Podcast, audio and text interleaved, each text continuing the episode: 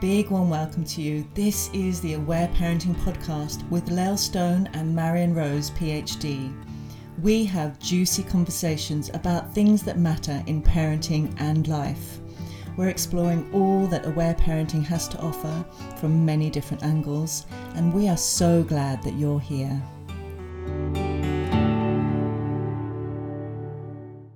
Hello, and a big warm welcome to you. My name is Marion Rose, and today I'm doing the podcast alone. One of the reasons for that is Lael and I did record a podcast together the other day, and we did the whole episode, and then at the end, I listened to the recording and my sound was very, very low. So, this has happened a few times where my microphone appears to be working, and I even bought a new microphone and even a, a different microphone. And yeah, the the sound was so so low that even with all the editing apps and so on, it just was too too low to use. And since this has been happening in various places, it's been happening in my Aware Parenting with Marion course. I do Facebook Lives and people aren't able to hear me. Again, I bought a microphone there for my phone that started working. Anyway, lots and lots of details, but I went through all different feelings. I went through feeling frustrated, and then it happened again the following week, and I felt really sad. And then it happened with the podcast, and I had this sense of giving up. I'm just like, oh, I just give up. I'm not able to be heard. And what I really noticed was, is this is an, a beautiful and painful invitation to revisit some feelings for me from the past. And so apt to aware parenting, of course, because growing up as most of us did in the disconnected domination culture, most of our parents didn't know about aware parenting. So most of our parents would have done a lot of things to distract us from our feelings when we were needing to cry, or needing to rage, for, for the most loving of reasons, they would have distracted us in a million different ways, perhaps sometimes in more painful ways, but often through, you know, feed, giving us some food or, you know, distracting us with games or all kinds of things, all the usual ways that you know about. The thing is, even though these seem to be the most loving of things, and of course, most of us will have also done this many times with our child or children. So, again, I want to remind you that I am inviting you to put down any what I call emotional sticks, any self judgment, any guilt sticks. Of course, we do that. We live in a, a culture that is set against the expression of feelings. Most of us didn't get to express our feelings, so of course, we're going to do that to our children at times. However, the difference is when we understand the power of that and we can also do whatever we can to rectify, to repair, to you know, to really support our children and to listen when we are able. And even listening some of the time or a lot of the time can make a huge difference. This doesn't mean uh, that we are expecting ourselves to be able to listen to every single one of our child's painful feelings every time.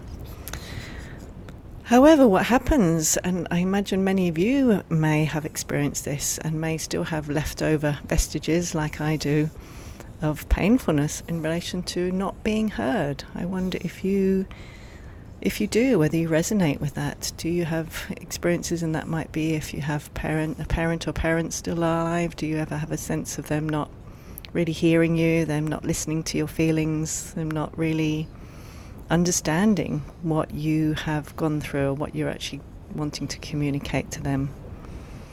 So for me, there's two things. One is the, the not being heard and the painfulness of not being heard, not having our feelings heard. And another one related to that is the, the excruciating painfulness actually of not being understood. I was just sharing in my Aware Parenting Instructor Mentoring course about reconnecting with that, and I think I've shared here as well recently as well. I've been on a a, a deep dive of another layer of healing of my own experience as an incubator baby, and again, the painfulness of not being understood. So, because again, most of us and most of our parents don't understand the difference between when a baby is relaxed and when they're dissociated. Many of us will have had big, big feelings to express as a baby, as a child, as a teen, and perhaps our parent or parents and siblings, teachers, friends, might have thought we were relaxed when we were sucking our thumb or clutching onto our soft toy or our blanket or looking at a screen or picking our nose or biting our nails or one of the bazillion things that we can do to suppress our feelings, which are called control patterns in aware parenting. And those around us may not have understood. They might have thought, oh, they're happy. And of course, in today's terminology, that would be called self soothing. They're, you know, that we're self soothing and we're completely calm and relaxed. But there is a huge difference between being relaxed in our bodies and being dissociated. And yeah, quite a painful difference. Although dissociation can feel quite pleasant, I think, again, as we've talked about in previous episodes. So, really, I've been exploring this theme quite deeply for myself and really going through, as I said before, that process of connecting with initially feeling the frustration and this is often what happens for babies and children. It can be that initial frustration. I want, I want to be heard. Please hear me. And they will do all kinds of things to try to communicate to us that they have feelings that they want us to hear. And then they might move to more of a sadness, and it, it can go in any order. They might be sad first, and then frustrated or powerless. And then sometimes there can be this process of actually then giving up, which often does happen. If you can hear puppy noises, snoring, there's a little puppy on my lap right now.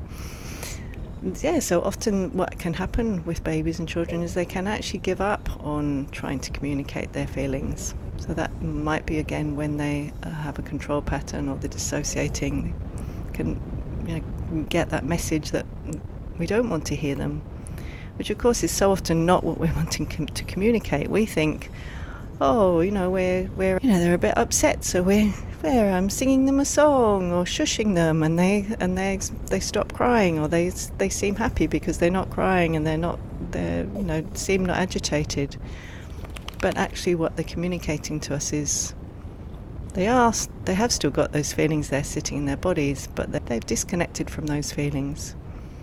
And sometimes it then can lead to core beliefs being created.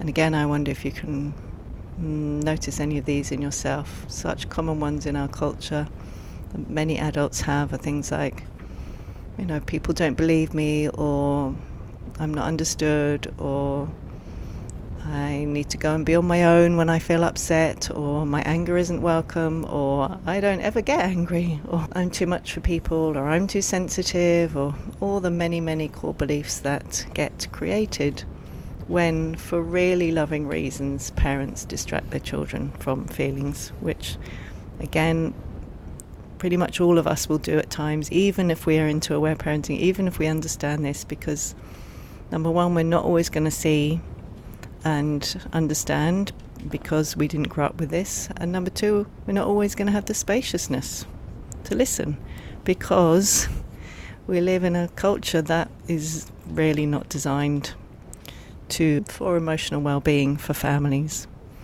So again, lots and lots of compassion for us, but I, I think given those two things, knowing that we're not going to be able to listen to all of our child's feelings and we are sometimes because we don't see that they have feelings, sometimes because we don't have enough spaciousness.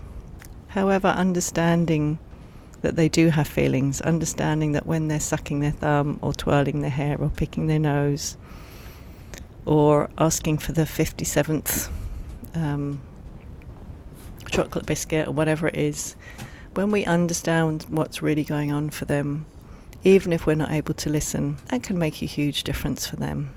So, really understanding that all children have painful feelings to express and doing whatever we can to listen to as many of a child's feelings as we can means that they are way less likely to have beliefs like most of us grew up with.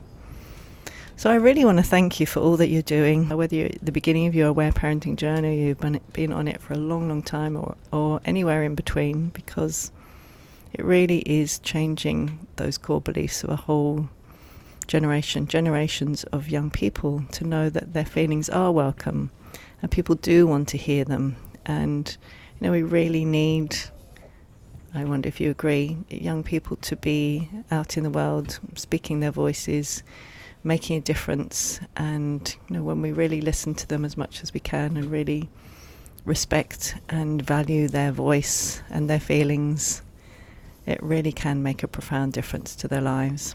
And of course, it's never too late for us to heal if we have those kinds of um, core beliefs and painful feelings. So I'm sending lots of love to any feelings that you might have in relation to not being heard or not being understood. And I want to say, I so understand, and I'm here, and I'm listening, and I'm sending you so much love. Thanks for joining us on the Aware Parenting Journey. Please follow us on Facebook and Instagram at the Aware Parenting Podcast.